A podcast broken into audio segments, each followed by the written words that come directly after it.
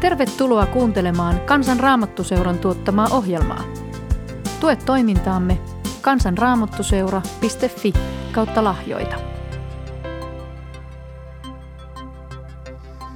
Ennen näissäkin maisemissa oli paljon metsäniittyjä ja ahoja.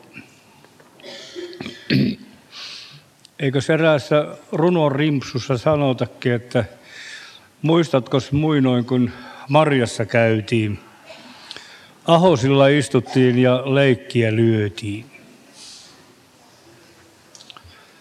Nyt niityt ja ahot ovat jotenkin kasvaneet kaikkialla umpeen. Niitä on vähän. Karja ei laidunna metsässä ja metsä vaan täyttää nuo aukot. Kerran sellaisella niityllä, olikohan sen tylppäsniitty, jossa herännäisyys alkoi. Sellaisella metsäniityllä Jumalan tuulet puhalsivat Pohjanmaan kansan parissa. Ja syntyi herännäisyys ja tulet palavat yhä. Meille mainittiin päiväseuroissa, kuinka tästä muutaman, sanotaan 10-15 kilometrin päässä tästä paikasta tuolla Niukkalassa, Aholla, luonnossa kesällä, Jumalan hengen tuulet puhalsivat kenties hiukan hiljaisemmin, koska Olli Hälve ja Paavo Sihvonen ja se kumppanit niin eivät olleet hurmoksissa – eivätkä puhuneet kielillä niin kuin siellä tylppäsniityllä. Mutta sama hengen vire, hengen tuuli, hengen tuli oli koskettanut näiden nuorten miesten ahottuneita orpoja sydämiä ja he kaipasivat Jumalan yhteyteen. Ja niin syntyi ahoseurat. Haparoiden nuoret miehet alkoivat puhua Kristuksesta, jota, jonka olivat kohdanneet. Kävivät pitkiä seuramatkoja, kävivät Kesälahden kirkossa kuuntelemassa merivirtaa, joka väkevästi julisti Jumalan sanaa. Tämäkin paikka on ollut aho. Tämmöinen nyppylä tässä – ennen kuin tämä kirkko on tehty. Eikä ne Uukuniemen ukot sitten vielä oikein arvanneet, että tämä tulee olemaan myöhemmin tämän uukuniemeläisen herätyksen mansikka-aho, jossa käydään mansikoita poimimassa, näitä evankeliumin mansikoita. Joko te olette maistiaiset näillä juhlilla saaneet. Joku on jo saanut ja joku vielä saa ja varsinkin kun tuohon ehtoollispöytään pöytään käydään, niin, niin siinä ne on makoiset mansikat ja vaapukat meille, meidän sielullemme.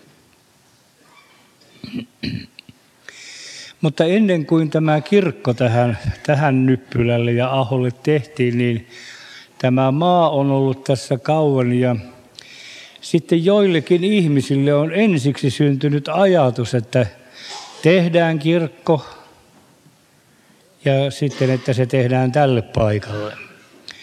Historian tutkijat voisivat löytää sieltä nimiä, jotka ovat olleet tässä takana.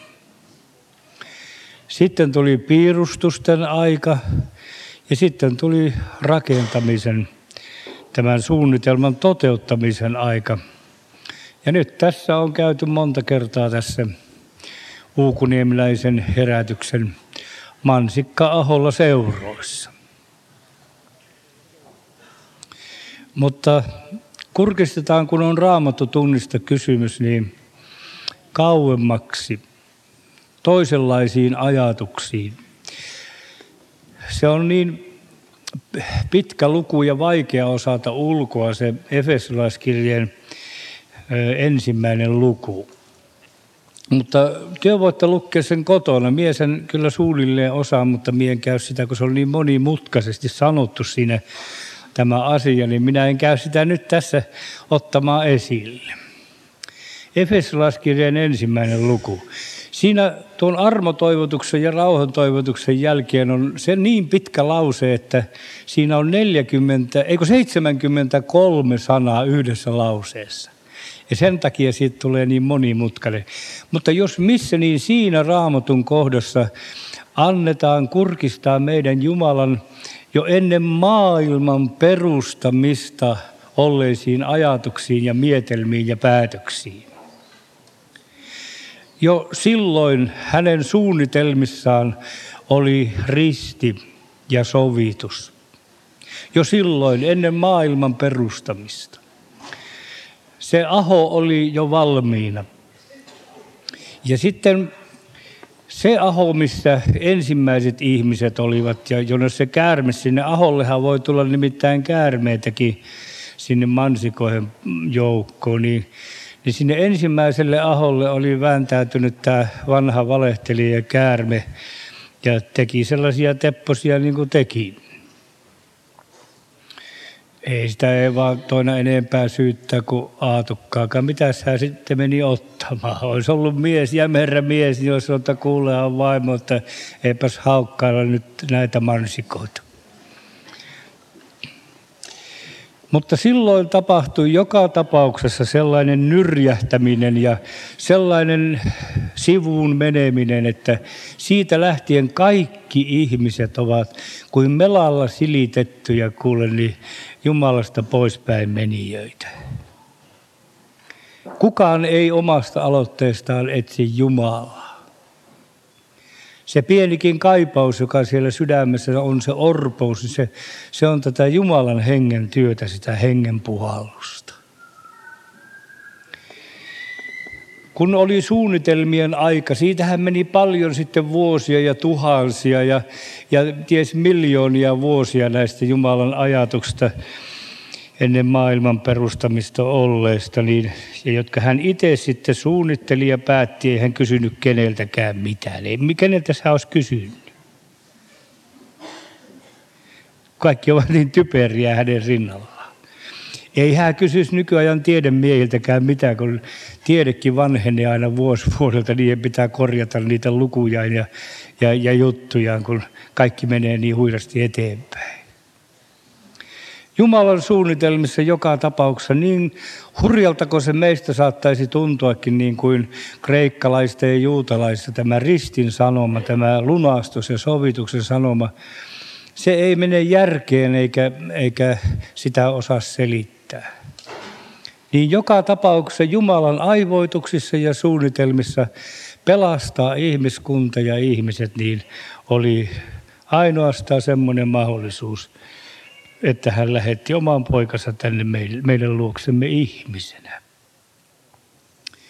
Jotkut ovat tätä vastaan kapinoineet, että kyllähän se nyt Jumalan jotenkin salatu Jumala vielä uskoo, mutta mitä varten siitä pitää tehdä niin monimutkainen, että siinä on Jumala ja siinä on Kristus ja siinä on pyhä henki, tämmöinen kolmiyhteys. Ei minusta se tunnu yhtään hassummalta kuin kun kuuntelee ja lukee nyt evankelmista Kristuksesta, niin hän tuli ihmisen kaltaiseksi ja meidän luoksemme ja niin alas ja rinnalle, että, että vaikka minkälainen ihmisrupukka oli, niin hän ei karttanut tuota ihmistä, vaan tuli häntä auttamaan. Ja tästä toteutuksesta minä tahon sellaisen raamatun, hän lukee 2 5, 19, 20. Siinä on minun mielestäni oikein sellainen niin kuin ydinpaikka Jumalan teolle ja sitten tälle jatkolle.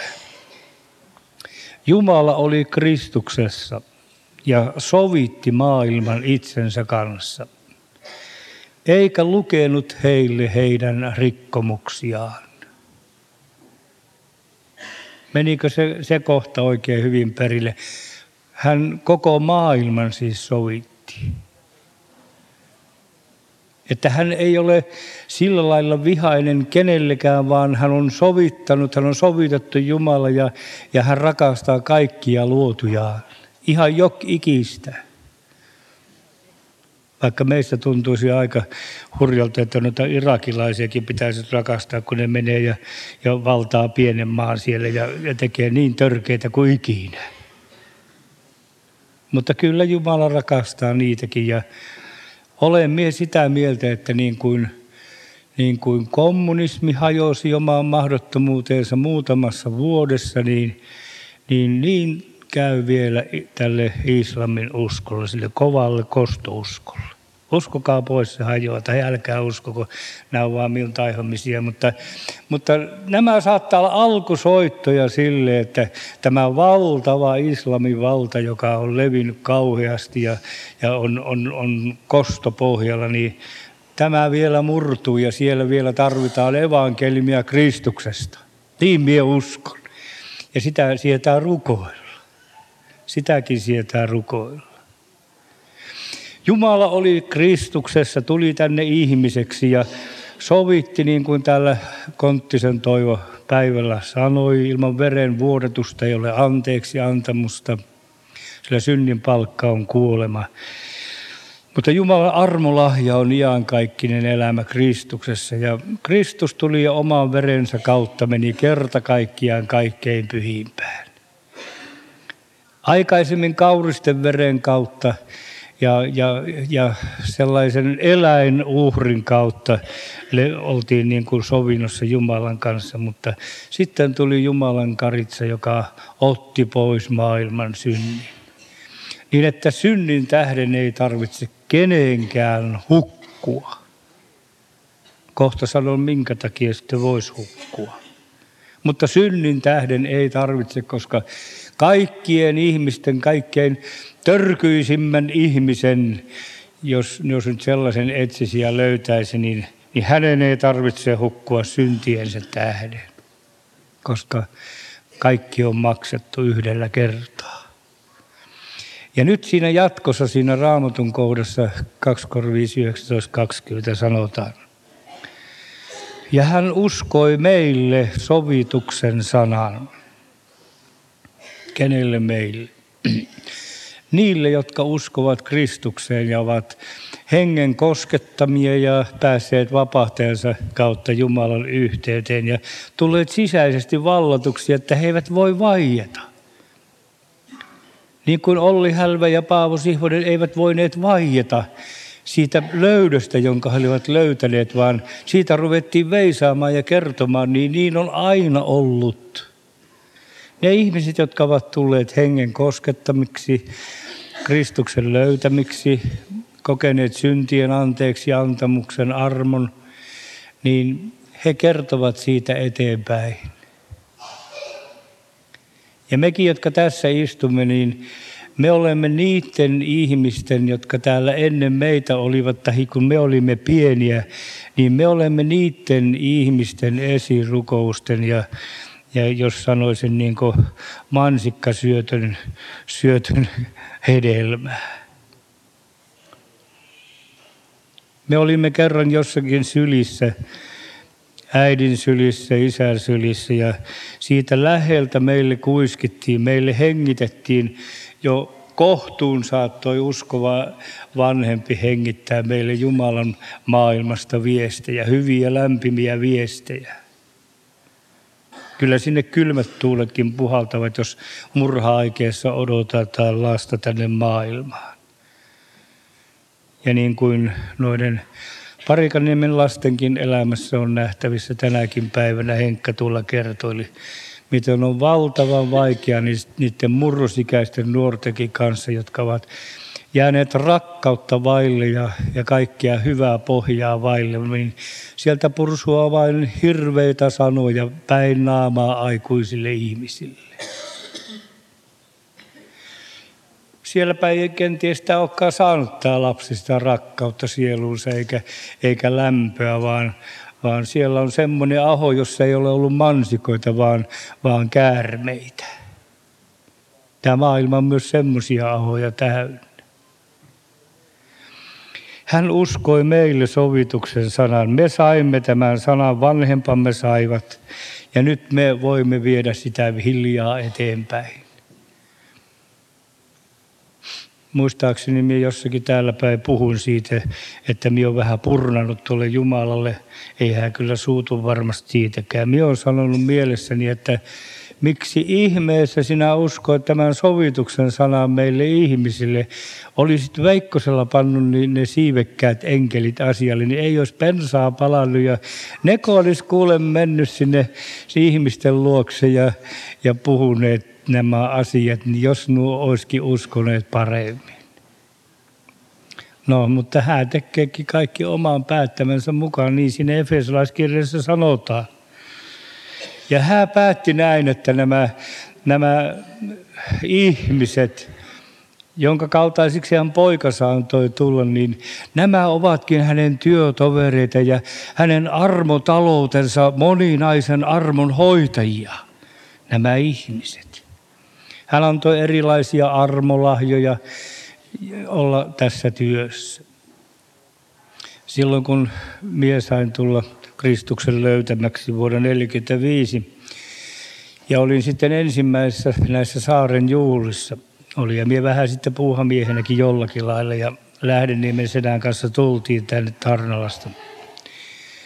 Niin sitten minä haastattelin Paavo Sihvosta, joka oli joka, se taisi olla vähän radikaali se Paavo Sihvonen, kun sillä oli parta, pitkä parta.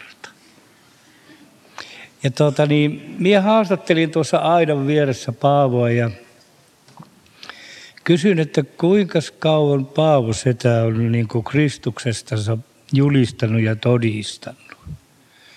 Hän oli silloin jo 80 ainakin, niin hän oli hirmuisen kirkkaat, semmoiset siniset, niin kuin pojan silmät, semmoiset valkuaisetkin niin, niin kirkkaat. Ja hän katsoi minun ja siveli partaansa ja sanoi, että No onhan tästä jo yli 60 vuotta, kun me on tuo Ollin kanssa tuota Kristusta koetettu julistaa.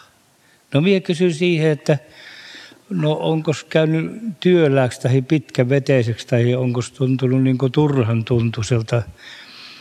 Ei ole tuntunut. Joka kerran on niin kuin uud, ensimmäistä kertaa melkein olisi puhumassa ja, ja, ja en ole yhtään kyllästynyt, sanotaan Paavo. Paavo oli syvällä raamatuissa ja, ja hän oli valmis aina puhumaan ensimmäisenäkin. Toiset odottivat, Ollit ja Väinö Hoikat, ne odottivat sitä hengen puhallusta, että tuntuisi oikein voimakkaalta sitten menisi vasta puhumaan, mutta Paavo oli niin sanan pohjalla, että hän meni siihen eteen heti kohta ja sanoi, että se Jeesus on sun asias, se oma on sun kunnias. Siis sitä suojaa vahvista, sotii sanaspuolella. Silleen se usein aloitti. Ja puhumista oli. Ja miekin nuori mies maailmasta tulee ja poikana tullut, kuunteli vaikka kuin pitkään sitten näitä ukkoloita niissä seuroissa. En mie väsynyt niitä kuuntelemaan. Jotenkin se oli tuoretta ja uutta ja elettyä ja koettua. Hän uskoi meille sovituksen sanan. Kristuksen puolesta me olemme lähettiläinä. Ja Jumala kehoittaa kauttamme, antakaa sovittaa itsenne Jumalan kanssa. Siis viestin viejät ovat ihmiset ja Jumalan seurakunta on sitä varten ja, ja tämä, tämä kirkko tässä Nyppylällä, se on justiin tätä varten. Se on Jumalan suunnitelmissa. Jumala suunnitteli, että seurakunta syntyy maan päälle ja tämän seurakunnan kautta tämä evankelmi sana ja sakramenttien kautta menee uusille sukupolville. On minusta mukava, että täällä on tämänkin verran nuoria ja lapsia mukana. Ei tämä ihan sellaista van, tällaista vanhaa rupukkaporukkaa ole niin kuin tässä meikäläinen joo, mutta täällä on ihan semmoista, semmoista kivan näköistä porukkaa. Niin nyt me olemme vuorostamme niitä, jotka tavalla tai toisella voimme viedä tätä sanomaa eteenpäin. Ja minusta tuntuu, että siellä taustalla ovat edes menneet polvet mukaan. Sellainen tuntuma siinä annetaankin siinä hebrealaiskirjeen 12. luvun kohdalla, kun siinä ensiksi sanotaan, että lain sana Siinain, Siinain vuorella oli niin väkevää, että ihmiset pyysivät, ettei heille enää puhuttaisi. Se oli niin järkyttävää se, se vuorella oleva tapahtuma. Mooseskin sanoi, että minä olen peljästynyt ja vapiisen.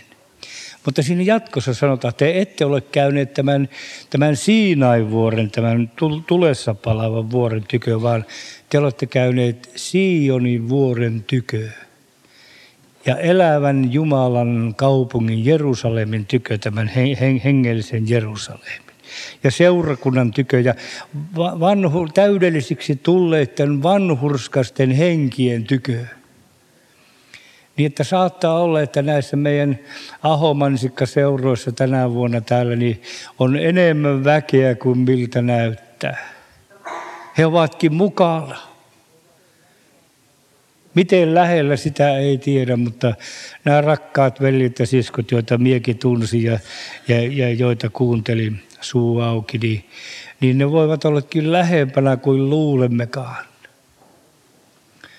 Jumalan seurakunta on kaikkialla oleva ja, ja taivas voi olla lähempänä meitä kuin luulemmekaan.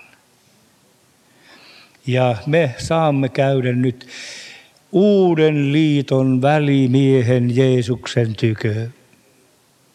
Juuri sellaisena kuin me olemme. Hän tuntee ihmisen. Meillähän täällä luetteenkin, että hän tuntee meidät. Ja kun hän tuntee meidät, niin hän ei silloin odotakaan meiltä liikoja – me joskus odotamme itseltämme enemmän ja me emme usein jaksa itsellemme antaa anteeksi näitä huonoja suorituksia uskovaisina. Me haluaisimme olla paljon parempia ja rohkeampia, nöyrempiä, rakkaudellisempia. Me emme tahto suostua tähän oloon, missä me olemme, mutta Jumala hyväksyy meidät tämän tapaisena eräissä seuroissa semmoinen vanha mummo, jolta oli jo vähän hampaitakin tippunut pois ja, ja oli hyvin vanha ja kumaraan mennyt, niin, niin siellä seurojen loppupuolella siellä koulun luokassa hän löi käsiä yhteen valtavasti ja, ja kiitti Jumala oikein äänekkäästi ja sanoi, että kiitos Jeesus, että minäkin saan olla sinun morsialasi. Eikö nämä pojan koiran leuvat nuoret miehet, jotka lähti siinä tulemaan perässä pois, niin sanoo, sanoo sille mummolle, että no ei ole sillä sulhasella häävimorsia. Niin mummo vaan kääntyi poikiin päin ja katsoi napitti silmiä, että mutta hänpä minut valitsi. Ja sellainen meidän Herra on, että hänelle kelpaa kaikki. Täällä maailmassa nimekkäitä ihmisiä juhlitaan. Niistä nuo naisten ja ynnä muut viikkolehdet kertovat toinen toi, aina useinkin samasta henkilöstä ja toisista kirjoitetaan historiaa ja toiset ovat nimekkäitä, mutta minua on alkanut eniten puhuttaa raamatussakin melkein niiden ihmisten Kristuksen kohtaaminen, joille ei ole löytynyt edes nimeä. Kyllä Paavali, joka oli Saulus ennen ja, ja, ja, ja Pietari, joka oli Siimon aikaisemmin, saivat ne nimet, niin heidän sanomansa on säilynyt väkevänä ja he, he ovat antaneet paljon, mutta sitten toisaalta, kun minä ajattelen tällaisia sanontoja raamatusta, sokea kerjäläinen. Hänelle ei löydy edes nimeä. Ei mainetta, ei urotekoja, ei mitään muuta kuin lapsesta lähtien olla sokea kerjäläinen. Ei ollut pistekirjoituskirjoja silloin. Ei sillä lailla toimittu kuin nyt näkövammaisiakin autetaan. Hän oli yksinäinen ja aika köyhän kodin lapsi ja pienestä pitäen piti mennä sinne kerjäämään johonkin rakennuksen tai puun viereen. Ja vanhempia kauheasti hävetti, että kun sokeana syntyi poika, ensiksi ilottiin hirveästi, että meille syntyi poika, sen tää toista, kun naapuri vaan tyttö syntyi. Meillä on tämä poika, ja aika vanttara poika onkin, mutta äitihän se varmasti ensiksi näki sen, että poika ei näekään noilla silmillään mitään. Se oli kova lyönti siihen perheeseen ja sukuun. Siihen aikaan varsinkin tuumittiin, että se on, se on jonkun synnin tähden. Mitä ne on tehneet? Onko se se ukon syy? Se ukko on vähän semmoinen, jospa se onkin sen syntien takia se mummo. Ne ei ole oikein jumalisia hyvin olleet, se on varmaan niiden syy. Vai olisikohan tuo iskä? No ei sitä tuota äitiikään tiedä, jos onkin sen syy. Ja he kantoivat tällaista varjoa elämässään sen pojan kanssa, joka tuli kerjäämästä ja saattoi tulla sieltä nälissään ja eikä ollut saanutkaan mitään. Eräänä päivänä hän siellä kerjää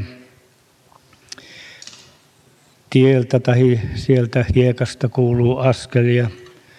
Hiekka narskuu ja semmoinen möröääninen mies kysyy, Mestari, kuka teki syntiä, kun tuo mies syntyi sokeana? Sillä oli varmaan herkempi kuulo sitten, kun oli näköä vähän tai olematonta, niin varmaan hän kuunteli sydän hakaten, mitä nyt sanotaan. Yhtäkkiä hän kuulee lempeän miehen äänen sanovan, ei kukaan. Jumalan tekojen piti tulla hänessä ilmi. Ja sitten askelet lähestyvät häntä ja hänen silmiinsä kosketaan. Ja muutaman hetken kuluttua hän näkee. Minä olen kutsunut Jumalan armoa jär, järisyttäväksi armoksi viime aikoina.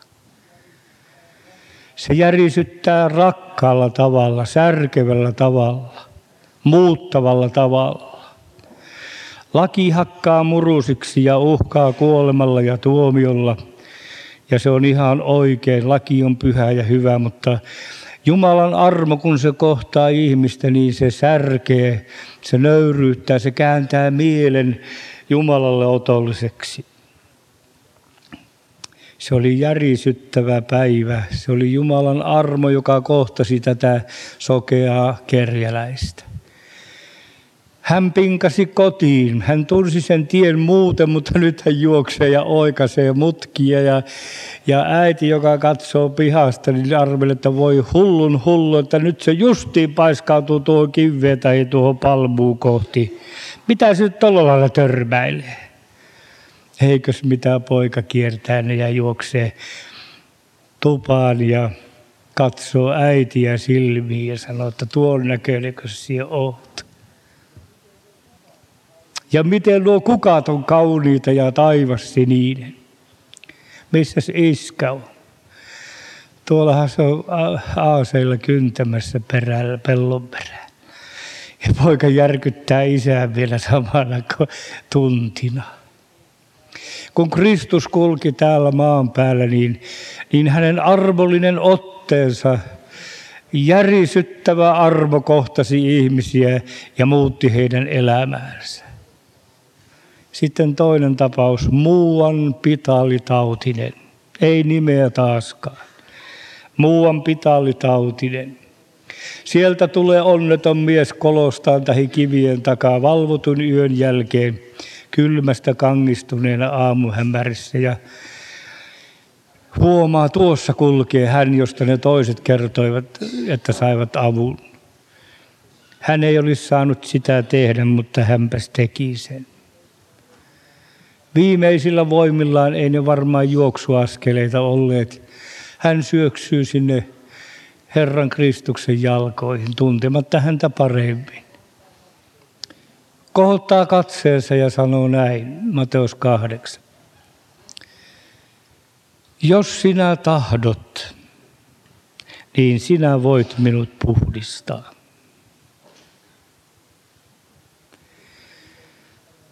Kristus oli joutunut sanomaan ei monta kertaa, kun häneltä oli jotain pyydetty. Esimerkiksi Johannes ja Jaakob pyysi, että poltetaan tämä kylä, jossa ei otettu sinua yöksi, niin hän ei suostunut. Hän, he sanovat, tahdotko niin poltetaan? Ei.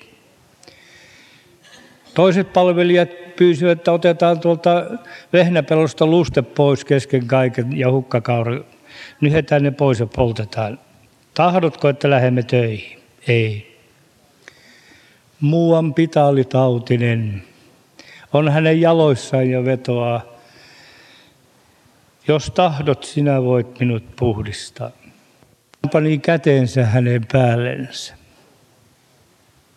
Ei pelännyt tarttumista. Minä tahdon puhdistu. Mikä järisyttävä tapahtuma. Kohta iho kuin pienellä pojalla ja kun hän menee kotiin ja halaa kaikkia. Ne ei varmasti ensiksi antanut halata, että nyt tartutat koko porukan. Ei, siinä kodissa ylistettiin Jumala. Syntinen nainen, jota toiset toivat kivitettäväksi. Ei sanota nimeä siinä tapauksessa. Syntinen nainen. Teosta tavattu. En minä sinua tuomitse, älä jatka sillä tavalla. Ja miehille sellaista sielunhoitoa, missä sitä löytyy. Ei hän paljastanut niiden miehen, miesten rötöksiä, joita varmasti olisi ollut kyllä, jos, kun hän kaiken kerran tietää. Joka teistä on synnitön, heittäköön ensimmäisen kiveen. Ei löytynyt synnitöntä. Tunto rupesi syyttämään.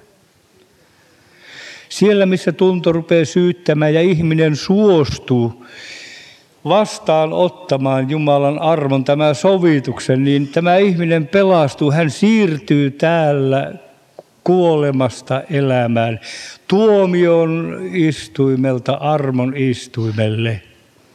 Ja siitä on kysymys näilläkin, näilläkin ahoseuroilla. Tänne on joku tullut tuomion alta syyllisellä tunnolla. Tänne on tullut joku tuhlaaja poika. Siinä olisi kertomista siinä pojassa vaikka kuinka. Silläkään ei ollut nimeä edes. Ja ryövärillä ei ollut muuta kuin toinen pahan tekijä. Siinä on sinun nimesi ja ammattis, tittelis. Sille tasolle Jumalan armo tulee. Ja siellä, missä se otetaan vastaan, ei turhenneta sitä, ei tehdä sitä mitättömäksi, niin siellä tämä armo särkee ja järisyttää niin, että meidän sielumme tämä kylmä ja kova kivinen sydän alkaa lämmetä Kristukselle. Ja me seuraammekin häntä mielellämme. Paavali joutui sanomaan sen ajan hurskaille aika tiukkoja sanoja, niin kuin Kristus joutui myös sanomaan. Niin hän sanoi muun muassa näinkin, että kalattalais 2.21. Minä en tee mitättömäksi Jumalan armoa. Sillä jos vanhurskaus on saatavissa lain kautta, silloinhan Kristus on turhaan kuollut. Nyt oli siis sellaista vanhurskautta olemassa, joka nojautui lakiin ja lain teoihin ja tekoihin ja niiden täyttämiseen. Niin heille samassa galattalaiskirjan seuraavassa luvussa Paavali sanoi, että te olette langenneet pois armosta, te jotka haluatte lain kautta tulla vanhurskaiksi. Te olette langenneet pois armosta. Siis uskova ihminen saattaa langeta syyllisyyksien ja tuomion alle tuolla omassa elämässä, arjessaan ja lakisaarnon kuullessaan niin pahasti, että hän enemmän masentuu tästä kristillisyydestä kuin ilostuu. Ja se ei ole Jumalan tarkoitus, vaan vapahtaja tuli maailmaan ei taakan antajaksi, vaan taakan kantajaksi. Ottamaan pois maailman synnit. Ja, ja tällä mansikka-aholla, ennen kuin minä tästä päätän, niin minä haluan sanoa kiusatuille kristityille, jotka, joilla on arkikristillisyyskin aika kehno, niin kuin, niin kuin se on miullakin, niin, niin usko taas uudestaan ja uudestaan jatkuvasti syntisi anteeksi, koska Jumalan sanassa luvataan, että jos me tunnustamme syntimme, jos me valkeudessa vaellamme, olemme avoimia Herran edessä jatkuvasti, niin Jeesuksen Kristuksen Jumalan pojan veri puhdistaa meitä kaikesta synnistä. Tämä on tämän uukuniemeläisen herätyksen päävirta, päätodistus. Se on Jumalan virta, on yhä vettä täynnä ja, ja Jumalan henget puhaltelevat. Mie kävin nyt tämän viikon tiistaina Sikopohjassa. Sitä oli hauduttu pitkään ja vanha se Ensko järjesti sitä matkaa koko Leon kanssa, toiset sikopojan pojat. Ja, ja kun mentiin sunnuntaina tai maanantaina mentiin niin kuin Sortavalan puolelle, niin, niin en minä oikein jaksanut uskoa, että tästä sikopohjaa päästään. Miten ne, kun sieltä oli käännytetty takaisinkin aikaisemmin. Mutta meillä oli niin hyvä matka niin Jumalan antama, että se poliisipäällikkökin, joka on estellyt niitä ja hättyytellyt pois joitakin ryhmiä, niin, niin sekin oli Jumala laittu sen Petroskoihin lomalle. Ja, ja se ei ollut meitä ahistelemassa. Silloin oli muuten siellä Sikopohjassa niin kesänviettopaikka. Ja myöhään päästiin semmoisilla hienoilla rämisevillä ladatakseilla, eli kymmenen taksia otettiin, kun meitä on 38 henkiä, niin hurruutettiin Lahenpohjan kautta niin, niin sinne Sikopohjan tielle ja Sikopohjaan. Ja arvaa, mikä kalkatus siellä kävi, kun me alkaa kotimaisemat näkyä. Ja mikä ilo oli, kun se Sikopohjan pelto aukeaa, se iso pelto aukeaa, kymmeni, monta, parikymmentä hehtaaria ainakin tai enemmänkin, niin se olikin viljeltynä. Siinä oli hyvä äpärikko kasvu. Ja seitsemän taloa oli pystyssä, pieniä. Tai entiset oli hävitetty, mutta sitten ne oli kyhännyt niitä omalla tyylillään. Niitä, ja siellä oli jonkun verran asukkaita. Muutama lehmä pellossa ja joku hevonen.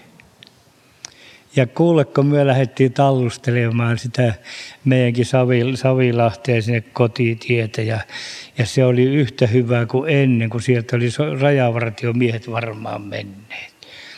Ja tukit oli niin, että syltä ympäri, kun ne oli kasvanut, kun ei ollut heille, ei älyneet tuon mehtiä pois sieltä. Niin, niin, ja aurinko paistoi ja, ja Tyynijärvi, niin ja pääsi Matrinjärveen sukeltamaan ja Sikopojen järveen.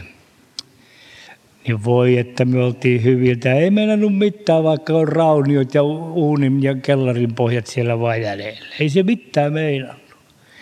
Kun me tiedetään, että me, meillä on nyt tämä kohtalo ollut ja meillä on täällä Suomessa melkein kuin paratiisissa sen rinnalla, mitä siellä on. No sitten minä kerron, siitä olisi liikaa kertomasta, eikä se raamattutuntia kuulukaan, mutta, mutta kyllä se tämä vähän, mitä minä nyt sanon, niin se taitaa pikkusen sipasta kuulla. Nimittäin minä olen koko viime talven kahdeksan kuukautta yskinyt yötä päivää ja siinä meni unet ja siinä tuli astmat ja siinä, siinä tuli allergiat ja siinä tuli laktoositoleranssit ja siinä on vaikka mitkä ja minä olen ollut hyvin ahtaalla ja siinä ei karismaatit, nykyiset karismaatit, jotka auttaneet, vaikka pyydettiin rukkousta, ei mikään tepsinyt, eikä minun rukoukset. Minä valvon illasta aamuun monia monia kymmeniä öitä. Mutta nyt minä tiedän, että minun piti kulkea se tie, se ahdinkotie. Ja minä olen koko talvessa laulaa yhtään. Ei kerta kaikki aina oli niin kähe ja kähe, että sitten kun saarasin jossakin niin kuin Israelin matkalla Holipelän kanssa, niin saara tässä ei yskittänyt ja ääni tuli, mutta sitten sen jälkeen taas pätskytettiin yötä päivää. No niin, nyt minä olen saanut jo apua sitten kyllä lääkärin kauttakin tähän. Se olikin ruokatorvi, joka yskitytti. No tästä tulee vähän sairas kertomus, mutta sen minä nyt haluan sanoa että kun olin siellä sikopohjassa, minulla oli toinen jalka polves, polven kulma tai piikki tai mikäli ollut, niin minä sitä oli ontunut monta viikkoa. Niin miehän menin kuule kuin hirvi siellä. Ei, ei mitään ei tuntunut polvessa ja, ja astma ei tuntunut missään. En minä muistanut suihkutellakaan, kun siinä Orpokoin paikalla sitten, sillä entisellä Orpokoin paikalla oli, niin niin kuule, minä tajusin, kun noustiin siitä, siitä autosta pois, niin kun Jumalan ja esi-isien rukouksen henget olisi kuule leijuneet ja mie hengitin niitä. Eikä ollut astmasta tietoakaan. Ja minä laulun, kun maa on niin kaunis ja Karjalan terveysillä ja kaikki mitä laulettiin, niin minä vetelin täydellä kurkulla. Ja tuossakin Sakastissa äsken minä vielä kokeilin, että vielä kun sitä laulu käy, niin laulan tuota ihanaa virttä, niin hyvin kulkuu. Ja kuhavuori sortavalassa niin meni ylös yhtä kyytiä eikä polvea koskenut portaita alas tullessa. Voisi olla, että me huomenna taas vaikka konttaa, mutta Ette usko, miten olen ollut iloinen ja kyllä minä Jumalalle sitä kunnian annan. Hän haluaa lapsilleen tämän maailman ahon laitaa kulkiessa hyviä mansikoita, joskin, joskin täällä käärmeenpentujakin pyörii. Kyllä hän haluaa lapsilleen hyvää ja olkoon nämä juhlat meille mansikka- ja vaapukkajuhlat. Aamen.